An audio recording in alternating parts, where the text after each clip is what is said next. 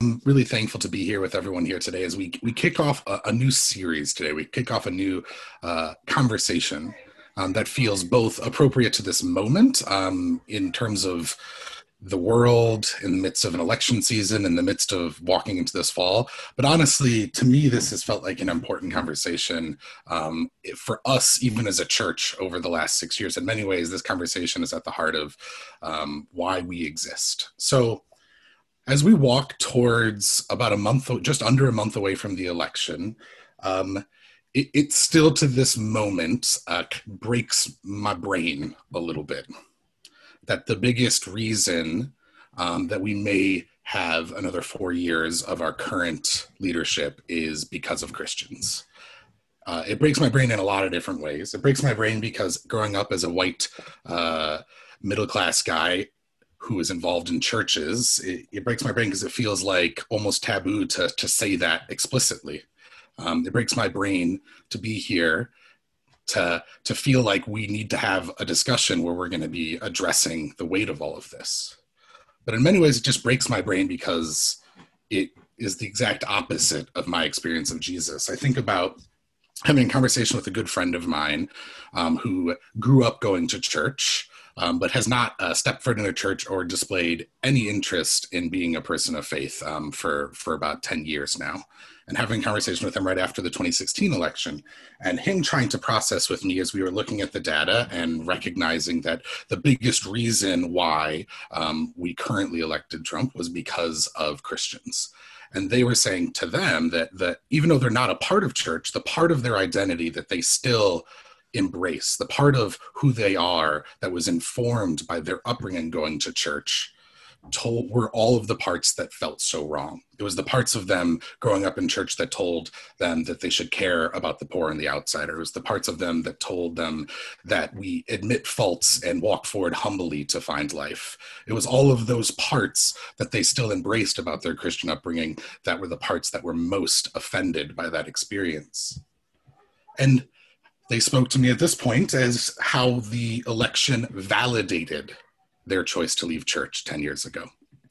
That the truth was that those pieces of who they believed and internalized about faith in Jesus felt not lived out in the experience of the Christians they saw around them. And I, I, think for us, this is important. It's important for many reasons for us to not be meek walking into a conversation like this, to be honest and clear eyed. It's the reason that a church like ours has chosen to call ourselves a Jesus centered community rather than using the term that many places use, just saying we're a Christian church. And it is because what being a Christian is, what that looks like in our country, has in many ways just been co opted by an ideology, an ideology that the religious right has embraced. And so for me, when I think about why it's important that we just address this and we're not um, we're not falling short in having hard conversations as a community this next month, I think about it not because I think I'm going to change the minds of people who call themselves Christians and convince them that they should change their political perspectives. That's not my goal at all. The reason I think it's important is twofold. One, so that the many, many people out there that would find hope and trust in Jesus, but don't because they believe that Jesus is owned by a political affiliation. They believe that Jesus is connected and affiliated with a version of life that offends them, offends their soul in a way. It doesn't speak to them it's important for us to talk about this to shift the narrative of who Jesus is and what a follower of Jesus would look like so that we can give hope and opportunity to those that would find Jesus in that context but is blinded by the reality of our current country and what an American Christianity has said Jesus is. Secondly, I think it's really important that we have this conversation because I need Jesus right now. Lord, do I need Jesus right now? As we look at social media, as we look at the news, as we look at each passing story that comes to my awareness, as I interact with the world around me, as we walk forward into an election year with polarization, with misinformation, with uh, racial, systematic racism uh, bubbling up in new ways, and seeing people deny that and not step forward into reality. Lord, do I need Jesus right now? And it's important for us that we're talking about who Jesus is who is Jesus, the one that we follow, so that he can resource us in this moment to give us hope in the midst of so many reasons to lose hope, to give us strength in so many reasons that make us want to run away, to give us a picture of what a life looks like that is engaged in creating a different world. Because the truth is, the version of this world around me that I believe Jesus wants to create and I long to see is only going to be possible if I'm finding resources beyond myself. And for me, I find that in Jesus and so that we don't fall into the trap that I've fallen into early in my life and that my friend fell into, which is the mess of what it looks like in terms of American Christianity claiming the ideology of Jesus will not make us steer away from finding the resources Jesus has for us. And so we're going to be launching a series today where we're just simply going to ask, who is Jesus? We're going to be looking into the different pieces of his life. Who is Jesus as we see as who he was born? Who is Jesus as we see through who what he said he was here for? Who is Jesus through his actions? Who is Jesus through his death and resurrection? And in this moment, when we all feel so much emotion, who is Jesus as we see revealed through his anger? And so today, I'm excited. I'm looking forward to having a conversation, which I believe will fill me with hope, will fill me with a picture of how on earth I navigate this next month. And hopefully it will do the same for you. And I'm going to pass it back to Vince to talk a little bit more about today's conversation. Yeah, very good. Thank you, Kyle, for the preamble. And I, I, also have been feeling really excited about this the the opportunity to shift a narrative, as you're saying, and then the, also the opportunity for us personally to interact with this Jesus that you're talking about, and not the one that is so often painted in uh, popular culture. So, uh, for today, our first jumping off point. Uh, in, in responding to this who is jesus question is the god who became human that's the discussion we're going to have today so the the the idea that like the, the, the picture of God that Jesus shows us grates against this idea of like a high and mighty, removed, distant God, but rather a God who comes very close, and particularly comes very close to the most marginalized in the world, uh, as we'll talk about as we go forward today. Uh, our, our guide for today's discussion uh, is going to be one of our church's resident theologians, a seminary student, a worship leader, and also a brand new mother, uh, Hayley Larson. So, hi, Hayley. Glad you're with us. Good morning, resident theologian. Oh yeah, you're you're you're one of them. Uh, and so, as Hayley guides us, uh, we want you to uh, please drop your comments, as we mentioned before, your questions in the chat as we go forward, and uh, we want that to help steer uh, what we end up talking about today. And Jen, our moderator, will be watching those to uh, to bring in as we go forward. So, Hayley, as you take us in, what does God becoming human? Uh, what theologians call the incarnation. What, what does God becoming human show us about who Jesus is and where Jesus is positioned in 2020 America? Yeah, I'm excited for this conversation and really feeling that element of hope in this too. Um, the first topic that I wanted to narrow in on this morning is this idea of Jesus being fully divine and fully human. This is a classic definition of Jesus that we get from early church conversations trying to figure out how do we really describe who Jesus is um, with an idea of being fully divine and fully human at the same time.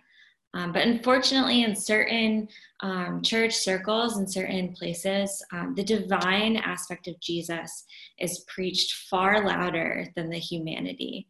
Um, we see this language of power and conquering death and victory. And it's really easy for those who are powerful, for those who hold religious power, uh, for white evangelicals in the US to cling to this powerful Jesus.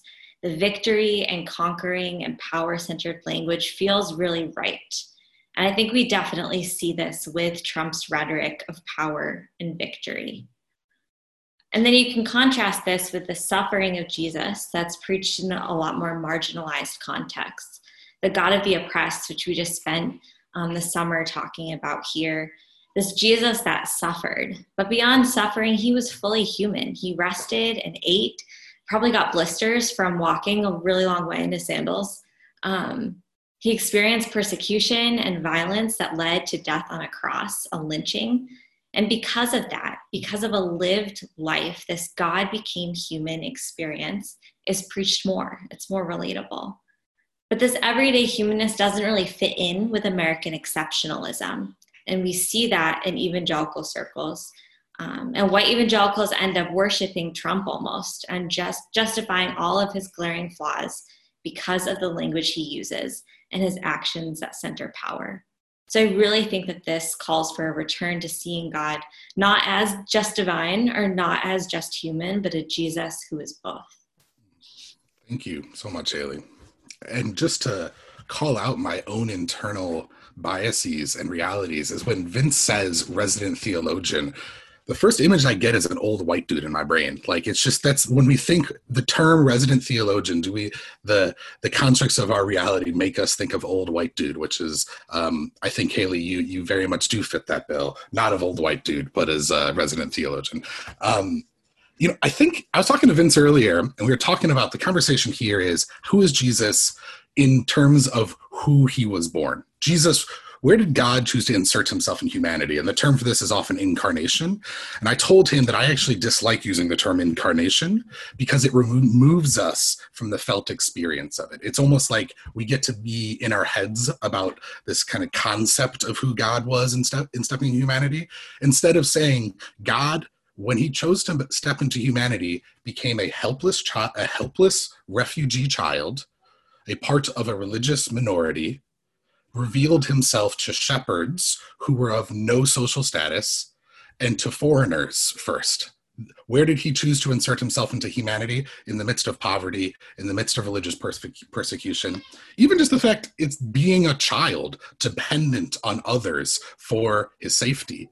And to me, when I think about who Jesus stepped in, I sometimes I think the term incarnation, God was incarnated as man, kind of removes us from having to interact with the humanity of the Jesus that we follow when they were human was a religious minority, a refugee in the space that he was born, and revealed himself to those of other nations or of low social status. And I think to me, I know that's more long winded than incarnation, but it's almost important for me to say that so that I actually feel it that it's not just like God was incarnated. So it's like, you know, God chose to be born the helpless child, refugee who revealed himself to those without power and those of other nations. Like it's a much longer title, but I think that you're right. We are so infatuated with the power of Jesus that we don't encounter the reality of who he lived as, the humanity of Jesus. And I think it's important in our language and the way that we talk about it that we we acknowledge that reality and acknowledge the fact that if Jesus had come to humanity situated in a similar social place as, as, he did in his world, he would not have come back as a white American. There's like 0% chance that that would have lined up well. Um, but yet, the American church has embraced this rhetoric of power, this rhetoric of persecution, this rhetoric of the they're coming out to get us in some kind of way. Who were the people in Jesus's world when he was born that had things to lose, who were the ones that would have been grabbing to make the old world great again as it was? It would have been the Romans around them. It would not have been the Jewish people. You know what I mean? It would have been, uh, and I think it's incredibly important for us to think about if we're following Jesus, who did Jesus choose to be when he inserted himself into humanity? So I just deeply appreciate that point. Thank you so much, Hayley.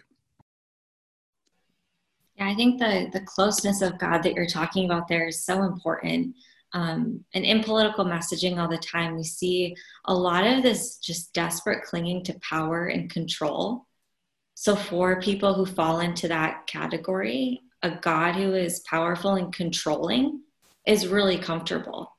Um, it's uncomfortable to think about a God that actually enters into human experience. Um, so i just i think that that closeness that you're talking about and expanding our definition of what incarnation actually is is really important you know the the other thing this um, takes me to so i'm um, maybe it's obvious it's i'm middle class white guy who has never actually experienced um, oppression um, in society and so the the the way that i can if if i'm able to um, sympathize or empathize at all with my brothers and sisters who are uh, of marginalized populations, it has to be through my own experience of suffering. What have been the hard things? Because that would give me a, a glimpse of what it's like to live in uh, in different shoes. And so, um, I, I, what that makes me think about is, um, you know, we we're we're talking about power and how like oh look i can protect you you know i can i can make you feel comfortable or um, and that is a way that a lot of um, the the the like messaging of uh, uh, Trump and the Trump version of Christianity, but really it goes well beyond Trump. It's sort of the religious rights version of Christianity. Um, and I just what I found is like thinking about my own suffering, the hardest things I've ever had to experience, losing people that I loved, losing uh, a brother, losing a mother, um, betrayals, uh, hard things, you know, just like, uh, uh, like thinking that I was going to um, have my life go one way and then my life going another way. Um, when I think about those things, I actually realize like I would rather have the God of the oppressed because that God actually functionally is way more helpful to me and in, in a strange way, if we want to use this word, more powerful. Like the God who became human is actually more powerful to meet me where I need to be met in the struggles of my life, in the challenges of my life, in the way that I experience hardship than a super powerful God who's removed from all of those things and is just, you know, up in the sky and distant and has no idea what human experience is like and, and so for that you know like I, I, just think part of the problem with uh, with racial injustice with uh, with a patriarchal society with a society that's homophobic and all of the all of the different ways that we that we stratify people in our country part of the problem with that is that it makes those who are on top white middle class guys like me or white rich people on top feel like you can go through life and never suffer. And you actually like when you do suffer it's like an affront like ha what I can suffer. No, I am, you know, like I, I, and, and you just like have no idea how to deal with anything because you think that you're immune to it. And I just, man, like as somebody who now has had hard things happen to me at this point in my life, I want the God of the oppressed, not the God who's powerful and removed. And I think it's important that we talk about this because um, I think that the the machine of our country has created such a clear ownership of the name of Jesus. And it, and it dwells within a world that I want nothing to do with. Like I will flee so far away from. And so I think it's important that we have this conversation because it's important that those of us that are looking for this are looking for a living God who meets me and challenges me and grows me, but finds the states of American Christianity culturally and politically something I want to spend zero time in we need to know what's available. It's almost like being a Cubs fan and knowing that I don't just have to be a drunk frat boy to be a Cubs fan. I need to be able to see the dads with their sons that are not sitting in their bleachers. Like I have to see a version of something that looks appealing to me, or else I'm going to choose to be a White Sox fan because I don't want anything to do with those frat boys. And I think to me, that's important that we as pastors, we as a church, are making sure that we understand that when we hear people yelling up voices, we, you know, a man who doesn't read the Bible Bible talking about how he's speaking for Christianity, for us to say, oh, so right, me, I, I faithfully follow Jesus as best as I can in my life, and I want nothing to do with that. So if you are interested in Jesus, and that also offends you, there's space for you here. You don't have to navigate that kind of garbage in order to follow Jesus too. You don't have to be some, but You don't have to adapt um, anti-gay rhetoric. You don't have to adopt um, anti-women rhetoric. If you, those things offend you and Jesus has a place for you, and and I'm one of those people that lives here right now. Come sit with me and my son watching this baseball game because we're not all frat boys. Hayley, what uh, what's what's the next topic you want to bring us to as we think about the God become human and what that says about Jesus in 2020 America? Yeah, um, so we are going to talk about embodiment when it comes to Jesus, and this is kind of just an extension of what we were just talking about as well. Um, that Jesus would have been very aware of his embodied experience, um, the whole life experience that Kyle ran through of not being someone who was born into a position of power. He would have been really aware of what his presence meant in certain spaces. And I think that that creates, or I know that that creates a level of empathy and understanding the lived experiences of other people who are being um, marginalized um, in society.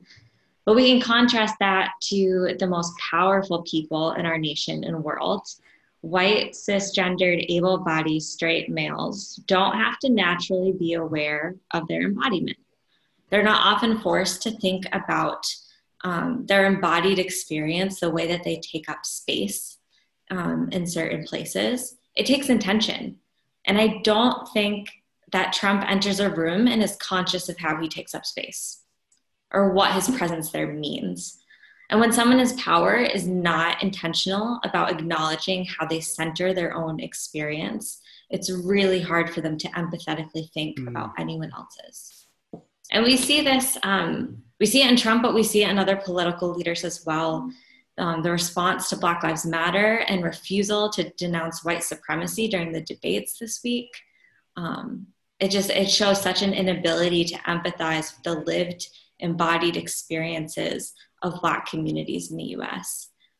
His violent and military response to protests, his call to build a wall, and inadequate responses to coronavirus, children in cages, being a sexual predator, the list goes on and on.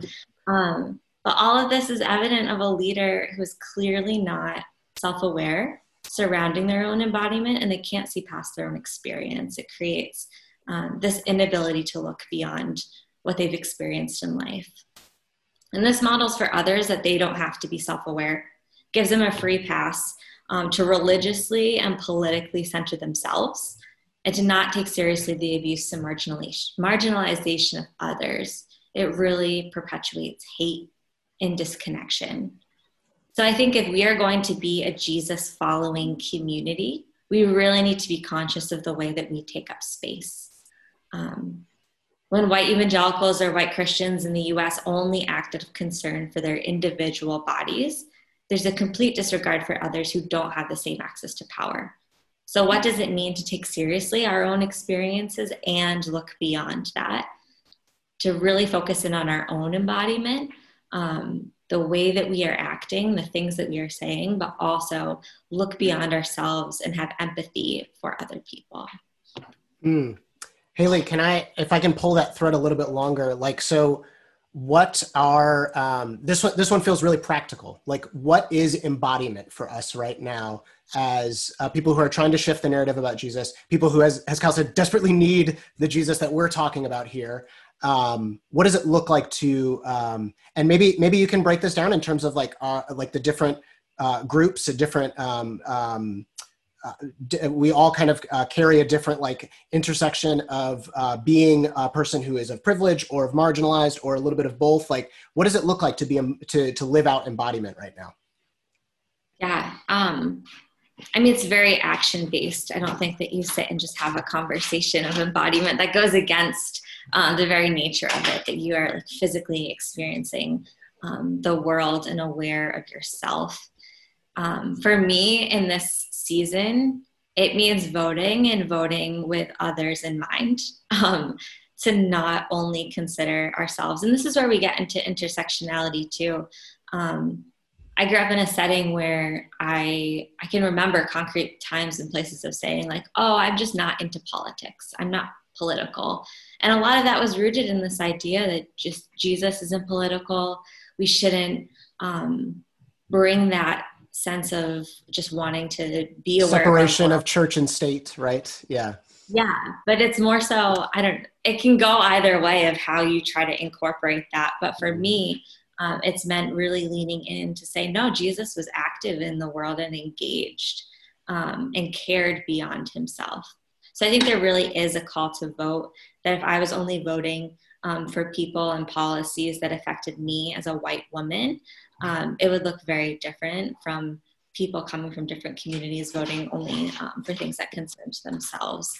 That if I'm voting to preserve power in white spaces, that looks def- really different than those who are giving up um, or trying to work beyond their privilege to restore power, um, to redistribute power in different spaces. Um, so I really think that this is very action based and if you're not registered to vote, please make sure you are ASAP. Mm-hmm. You know, I just, I really appreciate that idea that this is an action based thing. And that, um, you know, the one thing that has happened to me several times over the last four months with uh, people I work with, coworkers of color, is this this notion that in our workplaces it's almost and even as school is starting right now um, I, I have uh, this friend who talks about how it's almost like the world has decided that we're it's time to get back to like productivity and efficiency and the moment of uh, experiencing and acknowledging the trauma of the pandemic and the moment of experiencing and acknowledging the trauma of uh, all of the violence done to black bodies this last summer. Um, we, we, we acknowledge that now, and it's time to go back to work again.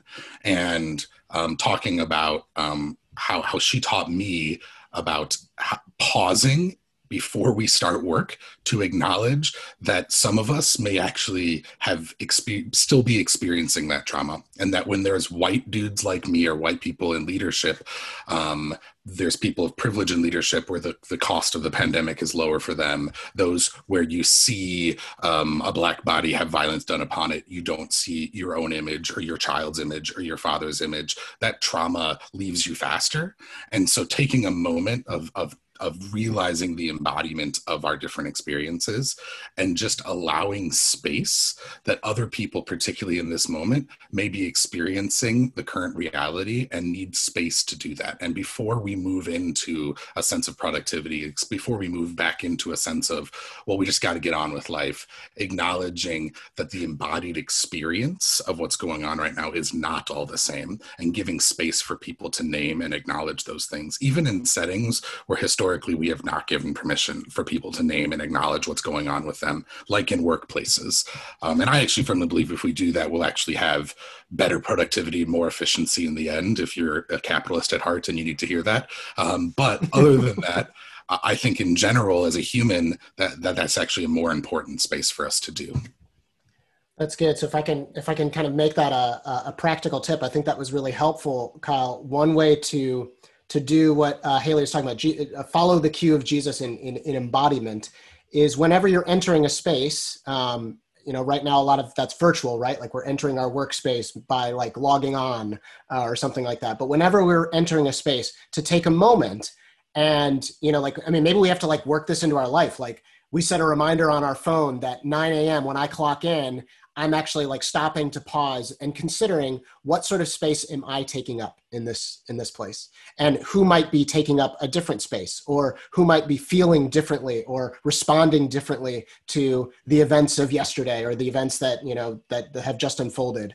Um, i think that, that that that's really useful that we kind of take those moments of moving across a threshold to a new space to reflect for a moment about what space we take up and how other people might be taking up uh, space differently yeah, and I think um, self awareness is a launching point that if we actually pause, which is so counter the pace of life often, but if we pause um, and are able to be self aware and understand how we are entering into spaces, um, it gives us more more ground and more just of this mindful um, place to be really curious about how others might be feeling. Um, I think that curiosity comes from really being aware of ourselves, and that curiosity leads to empathy um, and leads to action and entering into spaces where um, we can actually partner with other people and be um, more aware of their experience because we're aware of ours. I love the word curiosity. I just think that is so dead on in terms of what does um, the God who becomes human teach us about God and then about like what it means to be in relationship with that God. There's curiosity. There, you know, like, this is this is the God who who who in in showing love, the first thing that must be done is to get entirely curious by going and living among.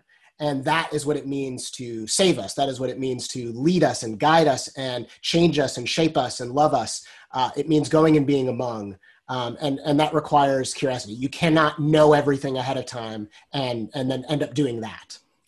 And just to say, self awareness and curiosity is not an equal playing field. The more power you have, the less your natural lived life has forced you into self awareness. Mm-hmm. And so I do think for people like me, it is a greater invitation towards more work. It, it is just more work because the world around me does not force me to encounter. And the, the idea that we live in a world right now where being a white man is, you know, has new difficulties is just, it's just not true. I, I live the experience and I still get benefits of the doubt out every corner and every turn of the day. And so trying to recognize what that means in the spaces I'm walking into is a greater ask on those of us with power and privilege because of the way that society works. And it's actually one of the moments why it's so important. One of the things that's so important about why Jesus didn't enter into that, that he entered into that place of lowness so that he could empathize, stand with, and be with those of us who are forced into self awareness by systemic realities.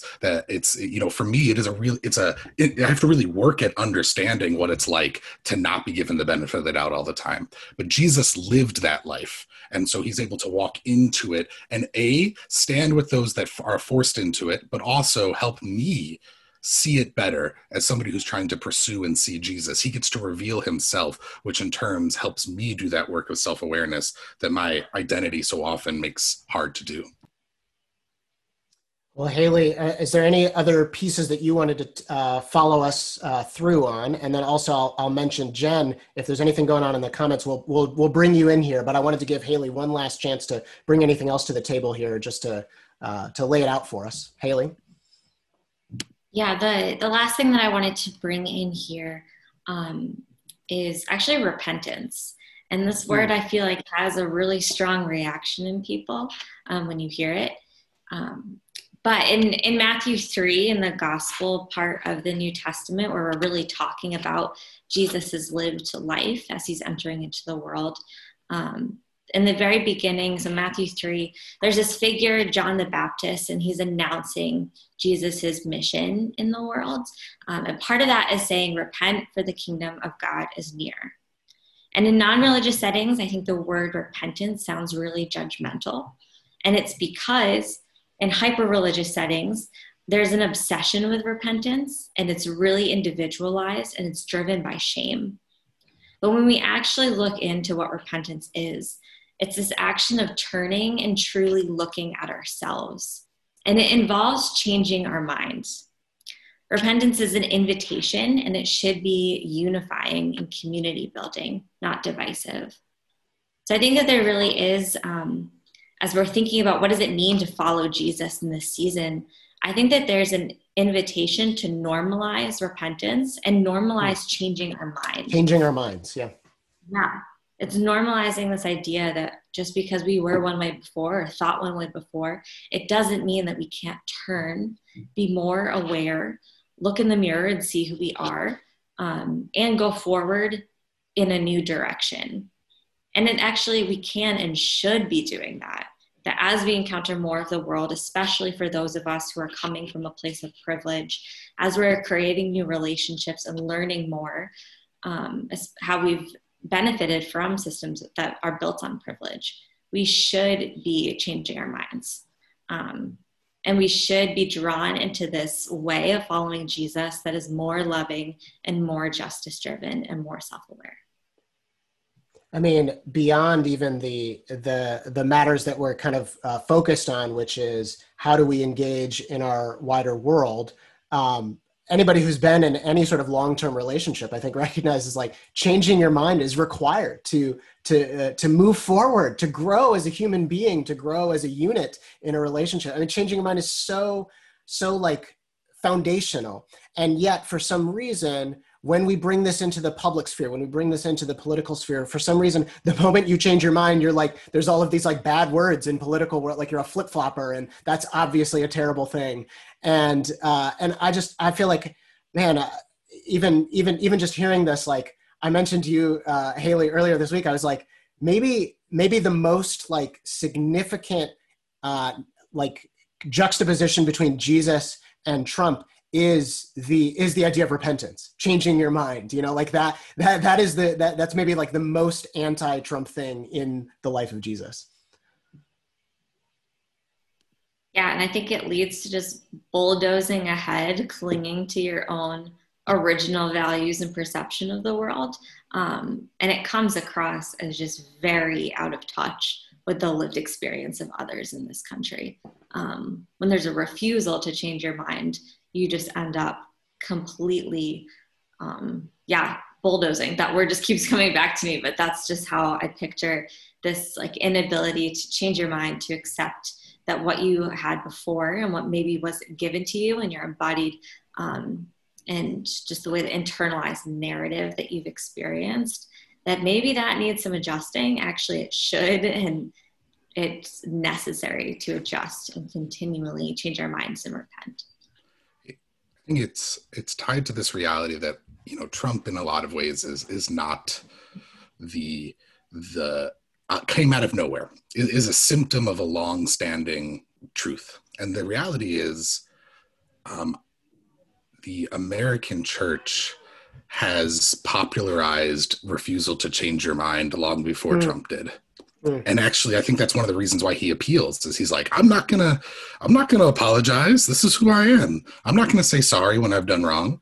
And the truth is, like you know, I was I was looking through videos um, to do with our kids' church yesterday, and it was like it is painful process i will tell you right now because we don't we don't create our videos. I get them from all over the world. It is a painful process because one of the most popular things that happens with them is some version of you are credited as good because you were willing to stand up and hold on to your truth even when the world was wanting to convince you to change that the devil's constantly after you trying to conv- lure you into darkness. And so for me um, this is a sense of like i recognize in uh, growing up that often critical thinking and my experience at faith or at warring with each other and there was a sense of like asking hard questions wondering is that really true was actually a sense of a lack of faith and that if i have a lack of faith maybe my salvation's at risk or growing up in a charismatic setting where we believe god heals and speaks to us my lack of faith was tied to a lack of me sealing healing or god speaking in my own life.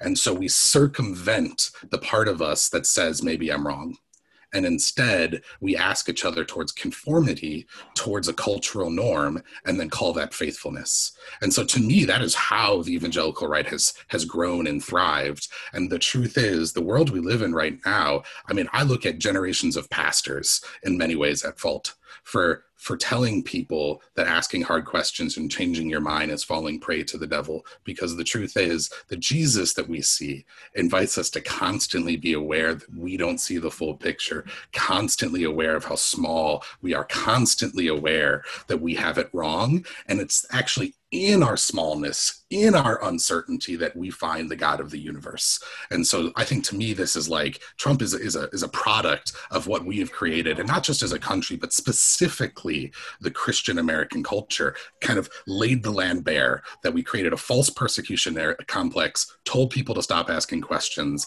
and he stepped in and knew exactly what to do in that place. Well, Definitely. Um, there's this quote from Sue Monk Kidd that says, Always we are waking up and waking up some more. Um, and that's really something that I've clung to in a season where people want to either appear like they are standing firm in their traditional values or like they are woke, that there needs to be this process of just always waking up and waking up some more. Um, and that for me creates actually a really hopeful invitation into changing our minds and into repentance. That's really good. That's really good. My mind is going in lots of different places here, but I'm I'm going to try to save some of it because we've uh, we're we're going to be talking about this all month, uh, folks. I mean, this is our new series. Uh, so at this point, because we're running low on time, I want to invite Jen in if there's anything going on in our chat that would that you feel uh, Jen would be helpful to to kind of swing toward Hayley. Oh, definitely. Um, just lots of lots of good stuff here. Um, uh, just scrolling up because uh, Brett said something really great. Um, uh, the idea of like making God into our image is a serious thing to consider. A God on my side, per se, against everyone else. We hear this in white evangelicals who say, if you don't vote for Trump, you can't be a Christian mm. because they see him in their image. Therefore, if you are not voting for Trump, you are rejecting their image and then I think we also have to have caution for that on our side too, that we aren't molding God into what, you know, it's that we're not molding God either. It's like, I think what we've been saying, uh, this looking outward, we're constantly looking outward and challenging. We're never too sure, right? It's not, it's not believing like in the, it's a death to ego and death to self a little bit and um, not being so sure and always looking to the world and uh, others' experiences and being open to that rather than being so steadfast and like 100% in what we believe. Yeah, there's I feel so funny because I just brought in a quote, but another author that I really love, um, Anne Lamott, she writes that you know you've created God in your own image when he hates all the same people you do. Um, and I feel like that that is just a really honest check-in point of like how how am I wanting to um, really live into a justice-oriented, kingdom-focused way of being, and um, how am I seeing some people as standing in the way of that, and that the thoughts and narratives that are driving their actions, like those need to be changed. Like God is not um, a God that just like sits by and lets injustice be okay. And at the same time, like, wow, am I just turning all my own views and all my own really like pent up, frustrated hatred of others? Is that what I'm putting onto God? Um, so I think that that's a really important thing to remember and to consider. Mm, that is really good. And I do think that um, it's maybe a preview for another conversation that I do think will be really important for us to have during this month is um, like how political should we be is uh, is a really important question. And there's lots of different um, there's lots of different factors that are involved here. And certainly um, i think we, we will get to that. But i do want to just say like i think that's a really important question and and we and we will address it. At this point just because we're we're low on time can i ask for any final takeaways uh, hayley from you? And then uh, kyle or or if, if i have any final takeaways at the end uh, we'll pass those on as well. But hayley final takeaways um, so I was revisiting the prayer that I brought in last week um, from this account, Black Liturgies, um, with Cole Arthur Riley on Instagram and some of her body of work and writing. And there's this line in it that initially I was really just struggling with because she uses really harsh language. And it's something along the lines of when we when we're called to rest, may those who are kind of against you, Jesus, may they be um, writhing and like unable to sleep and unable to rest because of the way that they claim you as as like this vision of who you are, Jesus. And it just wasn't sitting well with me, but I thought about it more and it's yes, it's this invitation to say, this Jesus, this God who became human, needs to be differentiated from the Jesus that people are claiming that's fueled by hate um, that we don't get to have a Jesus who sits in both places. And this goes back to the idea, Vince, that you were talking about that we need a God of the oppressed. Uh, we need a God who is with those who are being oppressed and marginalized. Um, that there does need to be this separation of a Jesus of love and humility and humanity and a Jesus of hate um, who is not in in touch with, who is not engaged with um, the lived experience of people, that it's really important. I think that this isn't necess- this isn't fitting Jesus into um, a two-party system. It's not trying to make Jesus liberal or conservative. It's saying, how is there um, how is there a God of hate that's being preached, and how am I actually resting with the Jesus of love and inclusion? Mm, amen. Amen. Kyle, any any final takeaways before we close here? Um, just you know, I think on a practical side for me, so watching the debate on Tuesday, I felt like a just terrible. It was like the most just heart sinking. Like I thought my heart had already sunk in the world before, um, but just feeling like further loss of hope. and so afterwards, I had to, I'd like had to do some prayer. I had to do some some stuff to work through that and it was one of those moments that I again felt like so this is why I need Jesus right now because I have my my broken self wants to give up hope for the world right now and fall into apathy um, because I'm a white guy and I can do that and mm. um, wanting to sit there and inviting Jesus just to be with me because and there was a sense of uh, I wasn't even asking for. I just I, was, I just did this practice where I sit. I just try to sit in the presence of God and let rather than sitting in the presence of the vile that I just saw, sit in the presence of what is good and what is is is feeding my soul.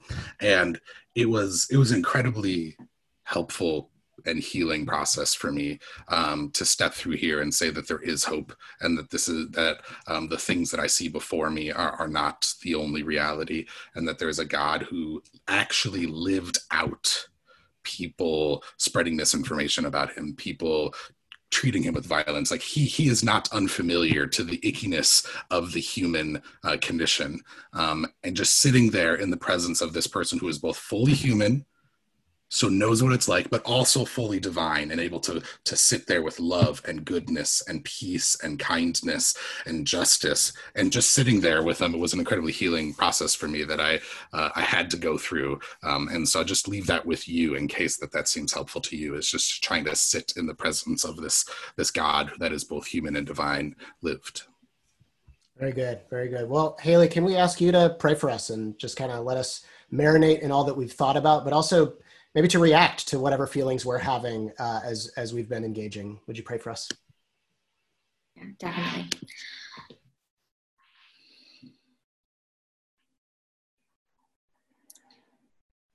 Healer God, help. Um, help us as we are just trying to rest in you while pursuing justice and the kingdom. God, may hope be a sustaining force as we are following you.